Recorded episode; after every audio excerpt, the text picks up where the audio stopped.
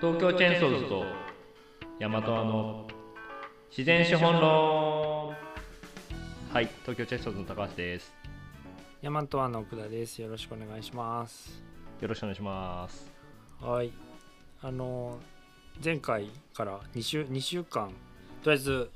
年末年始のお休みをお休みっ てそうですいねうあほどの 小休ないん止でをすけど、はいなんか年末が高橋さんがめちゃくちゃ忙しかったみたいで そうそうですあねの年休末休みまししょうってみ連絡来まそしたけど、うですね何してたんですか、年末は。休み休みはですねあのまあいろいろとツイッターの投稿もその頃させていただいてたんですけどなかなか長期の休みが 取れなかったんで、あの久しぶりに6日間ぐらい休みが取れたので三重の熊野古道をずっとぐるぐると歩くたびに一人で行っておりました楽しそうですね。伊勢神一人宮からそうです一人あ伊勢神宮からそうそう、まあ、伊勢神宮から歩いてたわけじゃないですけど、さ伊勢神宮から入って、で伊勢路をちょこちょこ、あの孫瀬峠とか、松本峠とか、はいあの伊勢熱海のあのルートをいろいろ歩いたりして、で熊野本宮とかの方の、だからまあ、市でいうと和歌山の新宮まで行って、で、はい。その辺りのあの中辺地とかのその熊野古道のルートをいろいろと歩きに行ったって感じですねだから4日間ぐらい歩いてトータルは65いキロぐらい歩いたんですかね、多分すごー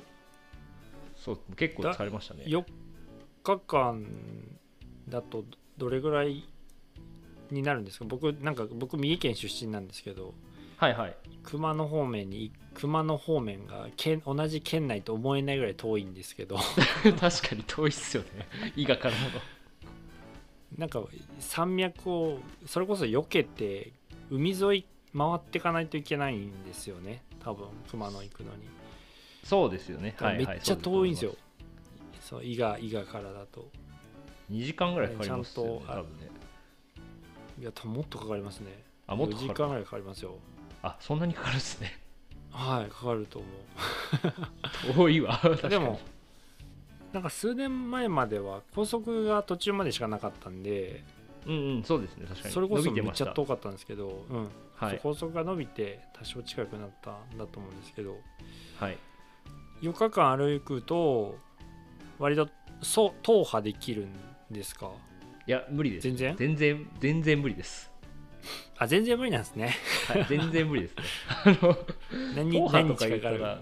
そうそう何日かかるか分かんないです1ヶ月とかもう1ヶ月どころじゃないあそんなにだって伊勢神宮からスタートで、伊勢そ神宮からねもそも伊勢神宮から、はいそうそう新宮とかまでそれが伊勢寺でそのルート歩くだけだって、はい1週間じゃ多分全然無理ですよねそのスタート熊野古道から入って和歌山の方に抜けていくっていうのがややったやつですよねってことですかそそうん、そう僕は伊勢そう伊勢神宮回って伊勢神宮から、うんまずその熊野本宮までの伊勢路っていうルートがあのすごい長い本来ルートがあって、そそれこそ海沿い歩いたりとか、うんそのと越え何個か越えてみたいなルートなんですけどその峠をいくつかその中間何キロかずつとかを石畳のルートだけをこう 2, あー時間ずつ歩いてみたいなあなるほどなるそほうだど車をどっかに止めてで電車かバスで移動そういうこといか登山口みたいなところまで移動してで峠だけ越えて車をまた取りに行くみたいな、結構大変な 旅路ですねそうっすそれはね本当にだから歩いてみたいルートを決めてそこの道をこうとにかく歩くっていう感じであの楽しんでました、なるほどちょっと熊野古道のこともうちょっとちゃんと知らないといけないな 僕はいやでも面白か興った味はあるけど、うんうん、あなんか発見ありました歩いてみ古道を歩いてそうですね、まあ、結構ね、コンクリになっちゃってるところとかももちろんあったんですけど、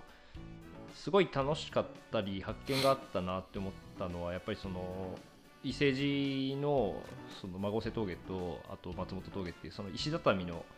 道だったんですけど、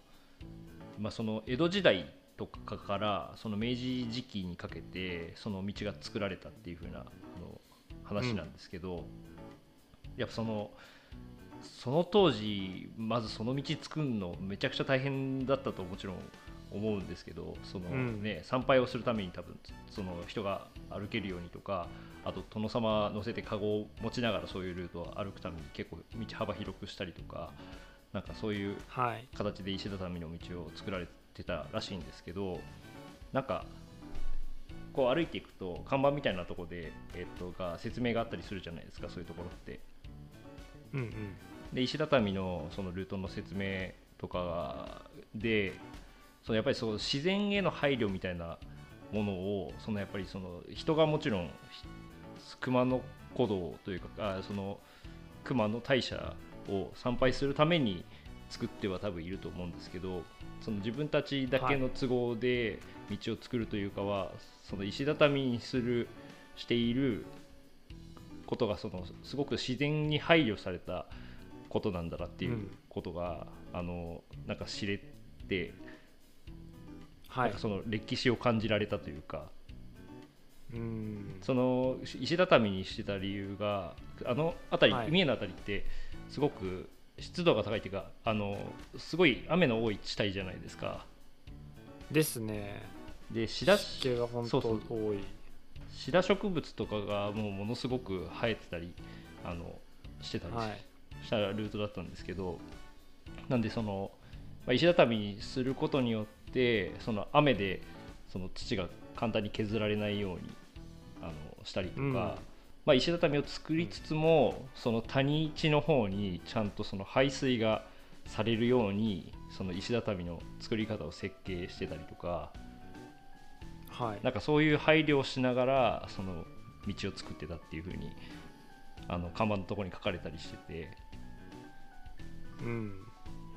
なんかそのねいいですよね今はねやっぱりそのまあもちろんそれが悪いってわけじゃないんですけどコンクリートで道をバーッと必要な道を作っていくっていう風なあのことになってますけどその当時そういううんルートを作る一つ作るにしてもこう自然は多少変えてはいるけどやっぱそこに配慮しながら道を作っていくっていうことをしてたんだなっていうのが、はいなんかその道を歩きながら感じられたというか説明も聞いてなんかそういうのがすご くなんか最近こう林業会社素晴にらねしい入ってそういうのをよくうん感じられるようになったっていうところも多分あるとは思うんですけど、ああ感度がねそうそう感度が高くなったっていうところもセンサーがはい、なんかそういうのはすごくあのまた新たな発見になったなって感じはしますね。正しい古道の歩き方ですねそれはうん、いや良かったです本当に。昔のし自然と人間の関係性にを想像しながら歩くとより楽しいみたいなはい、感じではいお疲れ様でした6日間すごいよねほんと休みに急いで歩きに行くってい うそうっすねスタイルいやで も楽しかっためちゃめちゃ楽しかったです。奥田さんは何やってたんですか？あ僕何やってたんだろう仕事を割としてまし たけどそうなんですね。 31と1日はもうなんかこれは決めて休んだ方がいいんだなっていうかなんか毎年、はいはい。やっぱり311日とかってそんなやる気出ないし、うんうん。でもなんか仕事を引きずってる状態だったんで今年はもうこの2日はいいやってなっておお。すごいのんびり過ごし過ごしてましたよ川口湖にの周辺川口湖にいたんですけど、はい。めっちゃ天気よ1日めっちゃ天気良かったじゃないですかも全う国的にかわかんないんですけどそうですね。僕はホテルで仕事してましたけど、はいあ えマジで1日からはい三が日仕事でしたストイックですねはいストイックなスタイルで。ああれワークショップですかそうですね。はい。ワークショップが1月1日からあの1日からワもうすでにークショップすごいな、入ってまして、ありがたいことに。だからあれですね26日ぐらいからもう休んでたんです ねあそういうことです、そういうことです。はいまあ、確かに全年末は国的に天気は良かったっていう話は、はい、そうなんで富士山がそれこそめちゃくちゃ綺麗でいや 富士山ってすごいねって思いながらめっちゃアホアホみたいないや何がすごいって、はいあのユーモラスな形をしつつそのそんあのでかい存在感でう、ん日本で圧倒的ナンバーワンの高さを誇っているっていうなんかそのその事実に感動してました僕はあーなんかわかりますでもそれなんかい1位っぽくて1位っておいいやそう大事だない やわかる 確かにあのね2位北岳とか意外と知らない人多いですよね全然知らないと思うんですけどあの南アルプスとかにもしね日本一の山があうったっん、連なってあ行ったったら時ねに、そうなんか富士山がその単方で日本一高いって本当よくできすぎだだなって感じしますよいね。や本当それをほんめちゃくちゃ思いますねあのね連峰のうちの一つでうん 3700m だったら確かにちょっと出てるなくらいですもんね遠くから見たらきっとうん、そう圧倒的存在感としかもなんか山らしい山じゃなくてあのカルデラというか、うん火山火山口があるから分かりやすい形、ね上絵に描いた時にあこれ富士うん山だ って分かるじゃないですか。上平らになっててねで関節するとあのギザギザマークみたいな天才なのみた いな。いや本当富士山天才だなってそのキャラクター性とか、はブランド力を 再認識してましたい、けいどや本当そうですよねだから商品化されるのも分かりますよねいろんなものが富士山をモチーフに北北岳の商品見たことないもんえいうことだよね確かにいや本当それは誰も北岳の形を想像できないっていうねいやそうですね富士そ山れは確かにすごいそう言われると特殊なんですね彼は素晴らしいすごいなと思いましたけどいやまあまあそんな形で今年もね2023年度はい自然資本論2年目2年目じゃないか、まあまだ一周はしてないけど2月スタートさんうん、2月末3 3月月かなスタート3月かなぐらいでしたねはい3月ぐらいかもしれないですまあ年年が変わって今年もあの変わらず頑張ろうっていうところではいで結構やっぱあれでしたよね後半がうん忙しいのもあって、はいあやばいやばい収録みたいな感じ の常に追われなた 収録でしたねそうそうだからやっぱり何でしたっけ1年の計は元旦にありで元旦はもう全然終わってるんですけどそうですねはいあの今年の自然資本論の点の話を、ね展開、を今しとかないといけなそいうなですね企画を考えないとはいということで今日はそんな話をしたいと思うんですけど、はいなんかどんなのやりたいかなっていうのでなんかえっ、といくつかあるんですけどうんうんちょっとリリアルとかずっとこれ僕ら基本的にオンラインで収録してるじゃないですかうん、そうですね東京、檜原とはい、はい、長野いい県なと稲の稲とではいだからなんか出張とかリアルとか取材みたいなのやりたいな、あいいっすね現場行きたいなあいいっすねあのあれですよねゲストのとこ行ってもう直接収録しながら話も聞いてみたいなとかそうそうそうそうめちゃくちゃいいっすねやっぱりそこの空気感とかをお届けしたいなとかはいゲスト来てくださった去年だと,、えー、と青葉組の中井さんとか、はあと FSC ジャパンの、うんえー河野さん河野さんはいとかも、結局リアルでは会えてないじゃないですかそうですね中井さんもオンラインでは2回目だったんですけどあそえ奥田さんか会ったことそなういんいですうねのが会ったことないんですよ中井さんもあそうなんだなるほどなるほどそうで会いたいなって思うけどうんなかなかきっかけ作れなかったりするからはいこれの収録です行きますみたいな感じで あそれめちゃくちゃいいっすね行っちゃいたいしまあ東京長野だったらね長野東京山梨周辺にもいろんなプレイヤーいらっしゃると思うんではい、でそういう現場も行きつつうんうん仲良くなって、自然資本についてでまあしかも後半はちょっと林業寄っちゃったけどいろんうんうんなテーマで、はいあといろんないや自然資本論って何かっていうのをやっぱり考えるとうん自然資本についていろんな角度からあの学べるってことが重要ででそのプラス、なんか経済とかマーケティングみたいな視点で語るっていうのがやっぱ大事じゃないですかそれ我は々としては。とそうですねで多分そのそうですよねあの結構みんなが普段考えるようで考えてないポイントそうをついていくっていうところがすご く まあリスナーもちょっとずつねあの増えてきているところははいきっとそういうところにあるんじゃないかと思いそまうすでよすね。よたまに言われますよ僕本当何をですかラジオ聞いてラジオ聞いてるんで緊張しますってこの間も20代の子に言われましたよあの男の子あそのラジオの声だって言ってあでもそうだ俺も年どう末もそれあった一回 そうだそうだありましたありましたどこでで すかいやなんかあのそれそれこそフォレストカレッジ組の黒岩さんとあーかは中い伏さんがあの檜原村来てくれて、それと一緒にあの男の子20まだぐらいの男の子があの一緒についてきてくれたんですけど、その子がリスナーでええはい「声一緒ですね」って言って言われましたちょ頑張らないと我々 そうですね そうですねこうやってね本当に楽しみに一応してくれる方がちょっとずつ出てきてるんでいやすごい嬉しいんですけどそうですねまあ嬉しいのではいそうでやっぱり僕らもこれ始めるときに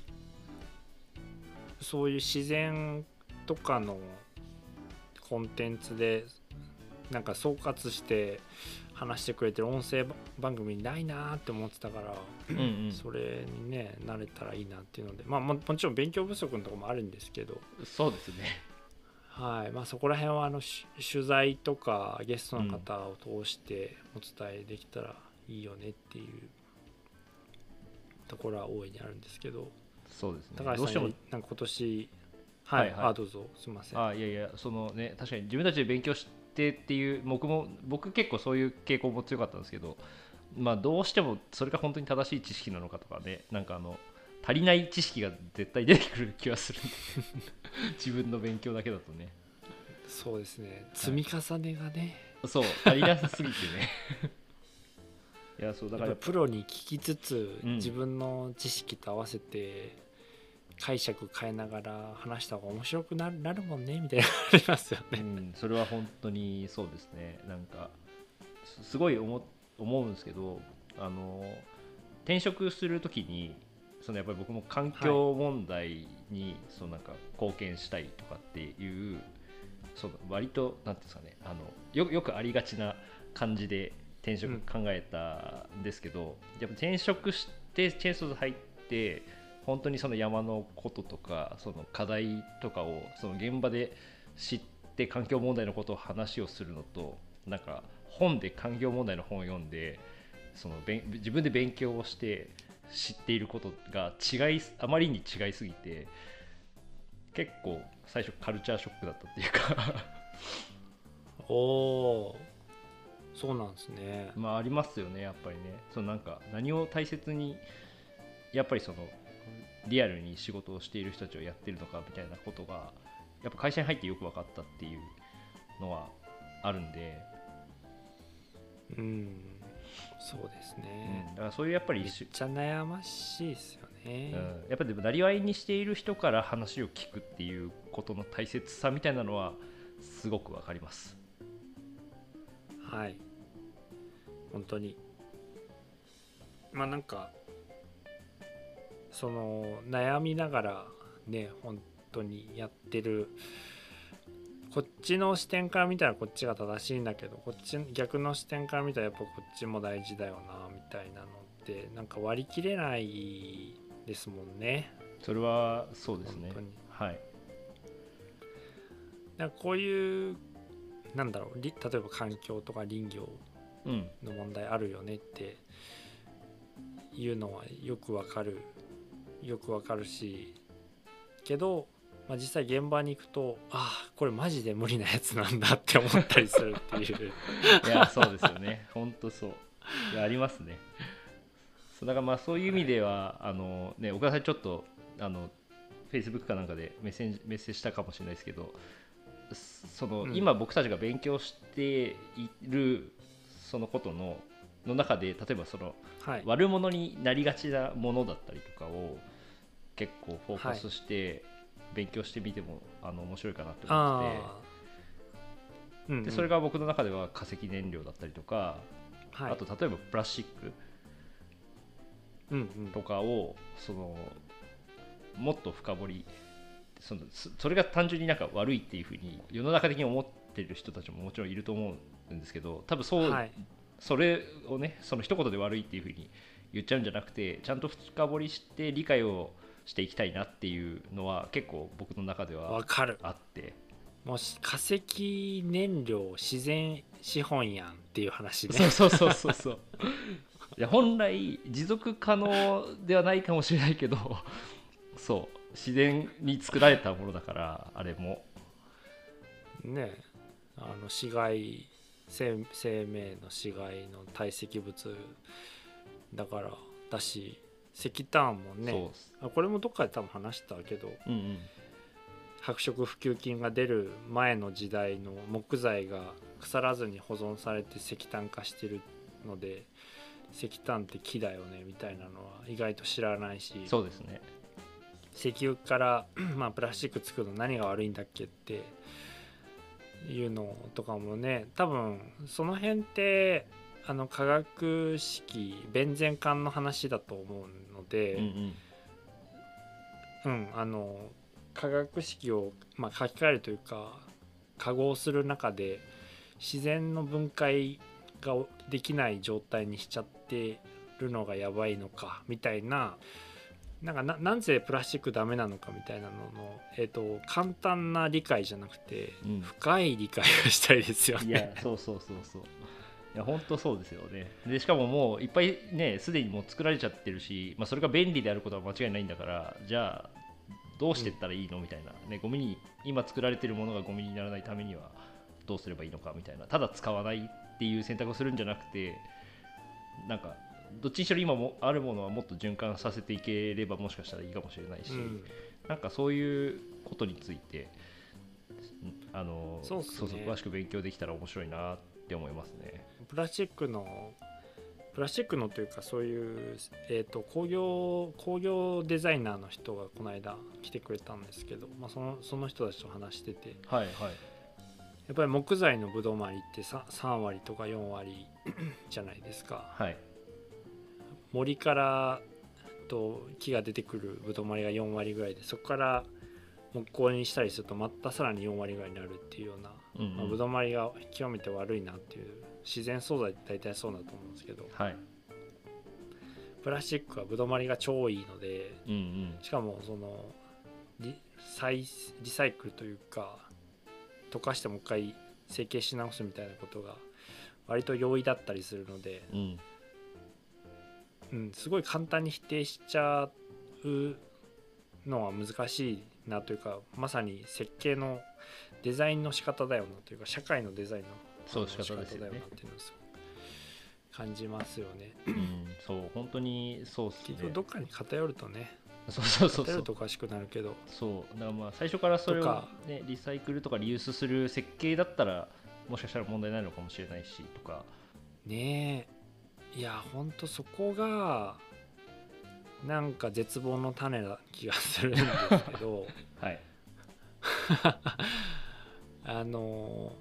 だ使い捨てて うん。埋め立てちゃった方が儲かるっていうような発想を駆動する何かみたいな、うんもうそれこそ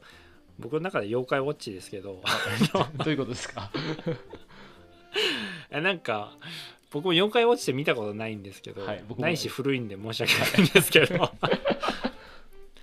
なんか起こる物事のわわ悪いことみたいなのがその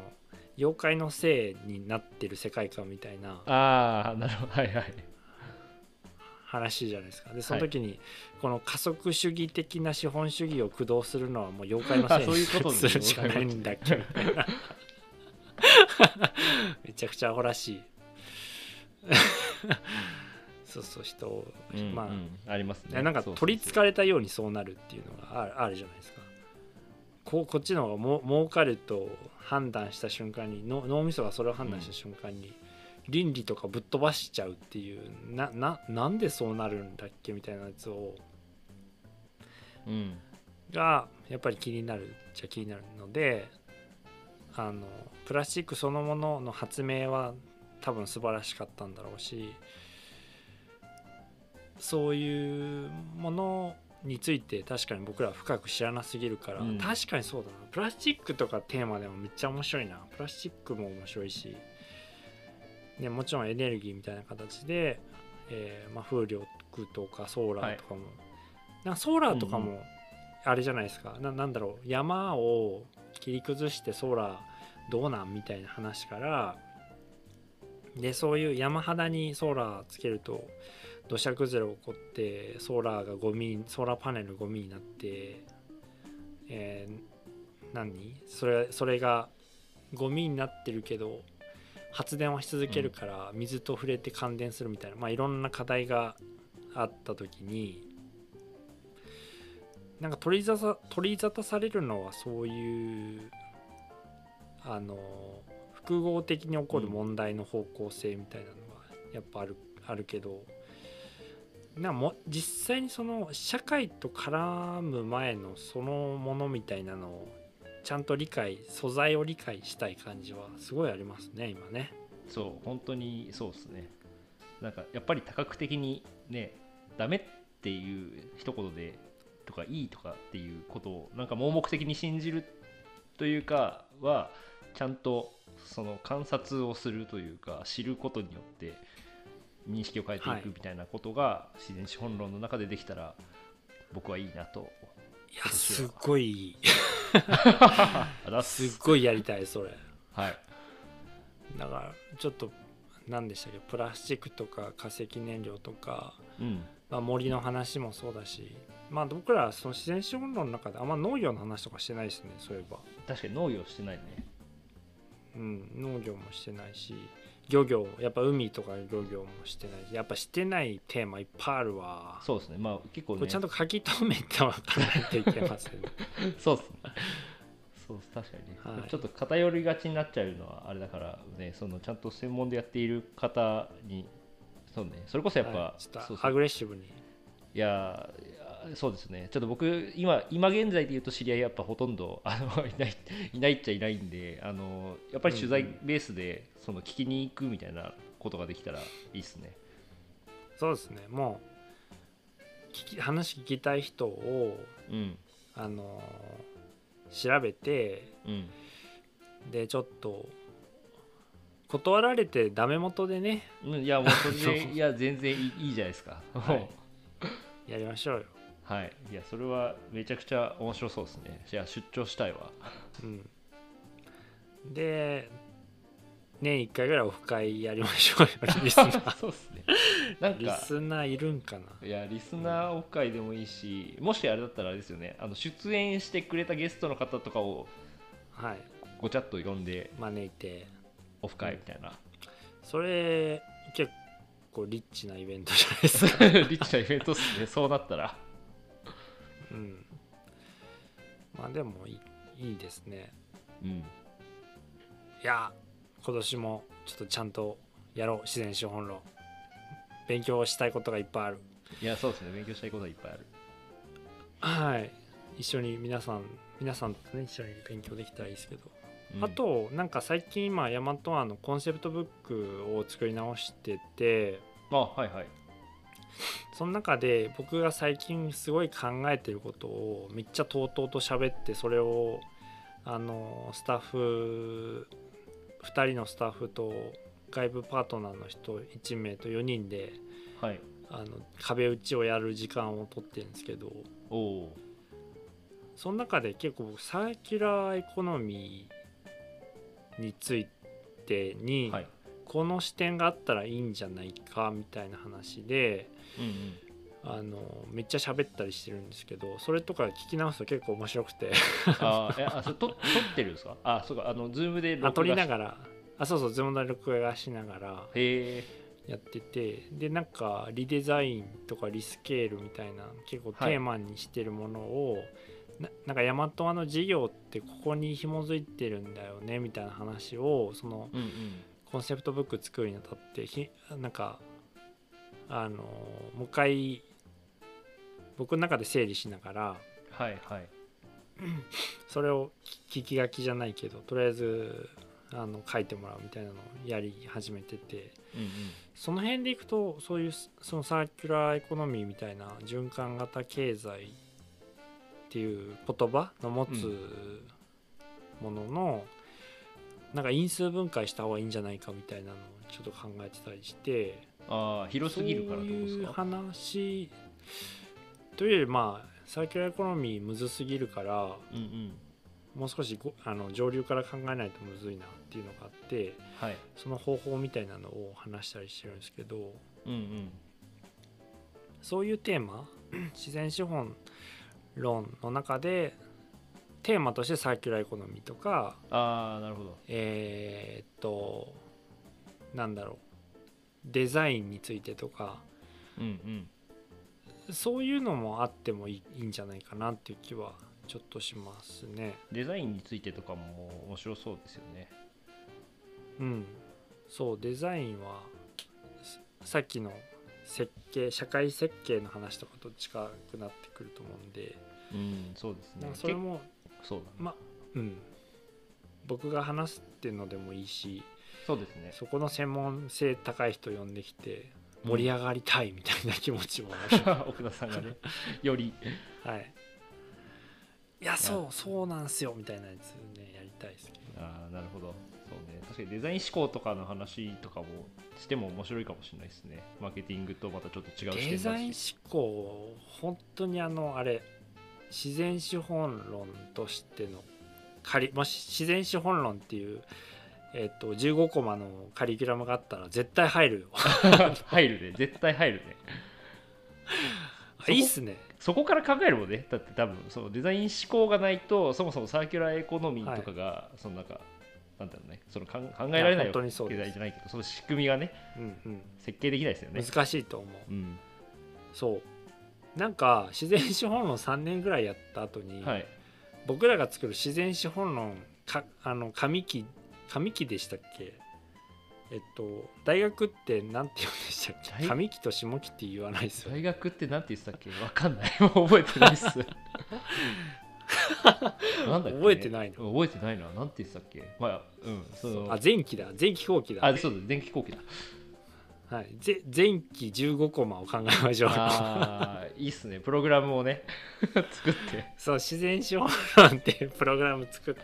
いやめちゃくちゃ面15コ白マいでなこの先生でこれやるでそれを大学に売り に行こうあー学部の北授大業でと信大に売りに行きあましょそううしそうしましょうそう しましょう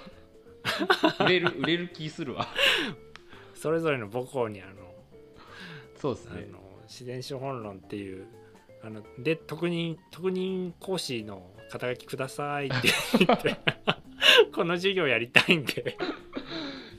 それめっちゃ具体的じいゃやんめっちゃ具体的ですねしかも全員プレイヤーしか話をしないっていうもうめちゃくちゃ勉強にな る授業になりそういやすごいいいですねいやめちゃくちゃお面白いですね多分学生も聞きたいっていう人、うきっと今の時代はめっちゃ多いでしょうねすごい多いと思う本当に、それをだから前期後期も含めてもう自然資本論1と自然資本論2シラバス いいですね大学1年生のあの全学で 誰でも参加できるやつでそうそう30コマ分作っていやいけちゃいますいいな3年間やったら絶対いけますねそれそれめっちゃいい目標特任教授やる気出てきたわ信州大学と北海大学のいや北海道大学強いな強くない強くない別にいいな北大いいな素敵やいなやーおもろいわ それやりましょそうですね頑張りましょうじゃあそれを目標に、うそれをでもそれそうやってなんか学生さんとかとも絡みが出てくるとより楽しい話になってきますよねいろいろじゃあうフんィールドワークしてみようとか、うん実際あのワークしてみようみたいなのやるといいですねそうですねまあなんかでも本当にね、はいまだ1年経ってないからあれだけど1年2年とか経ったらオフラインとかでねなんかそういう体 験会みたいなもう別に普通に自主自主制作的にじゃないけどなんか企画しても意外といけちゃう可能性もうん、ねあったりするかもしれないですねああそうですねうん大学のカリキュラムじゃなくてねフォレストカレッジ的なそうそうそうそうあの非公認大学を 作って ねち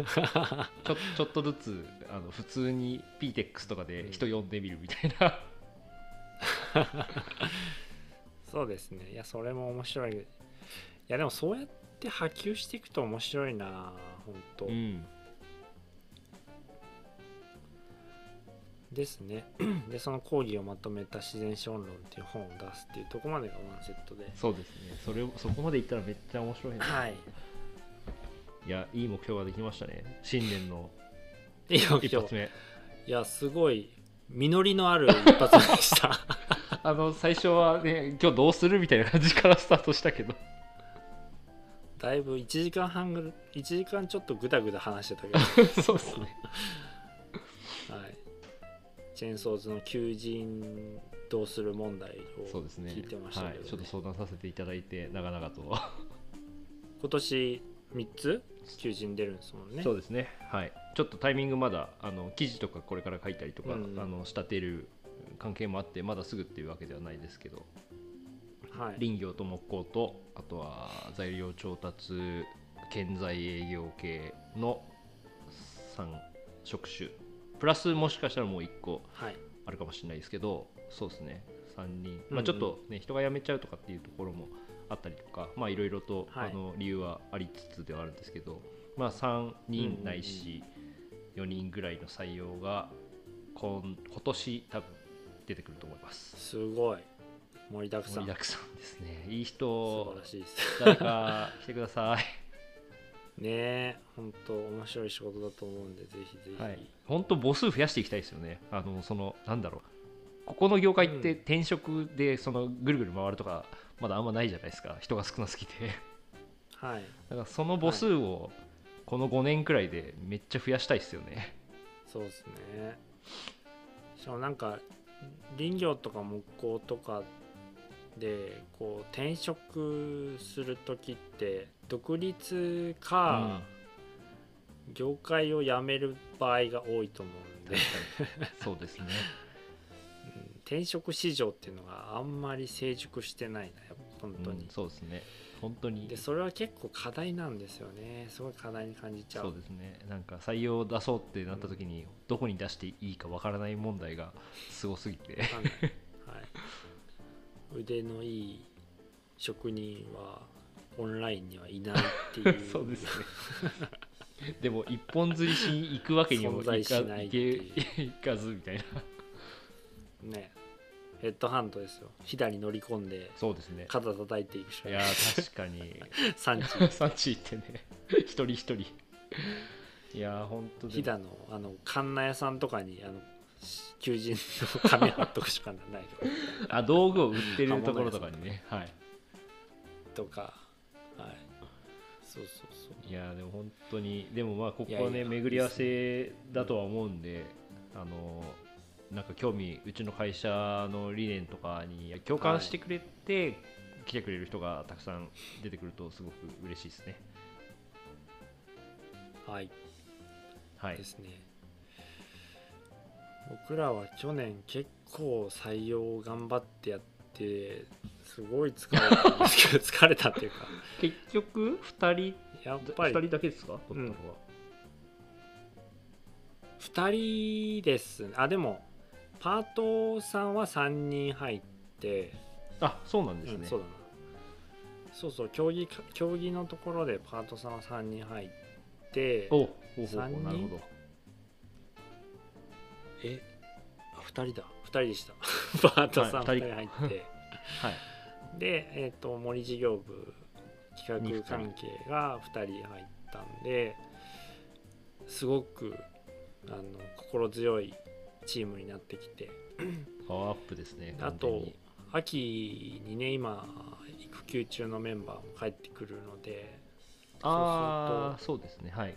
うん相当あのいいいい感じだなっていうのとこなんですけどまず今年なんで採用出るかわかんないんですけど、うんうんあの設計できる人人とか現場管理できる人はヤマトの家を始めるの でとか、はいあと内装をや今やってるんでそこはちょっと興味ある人いたら声かけてほしいなとはずっと思ってます去年も出してたんですけど結局そうですよね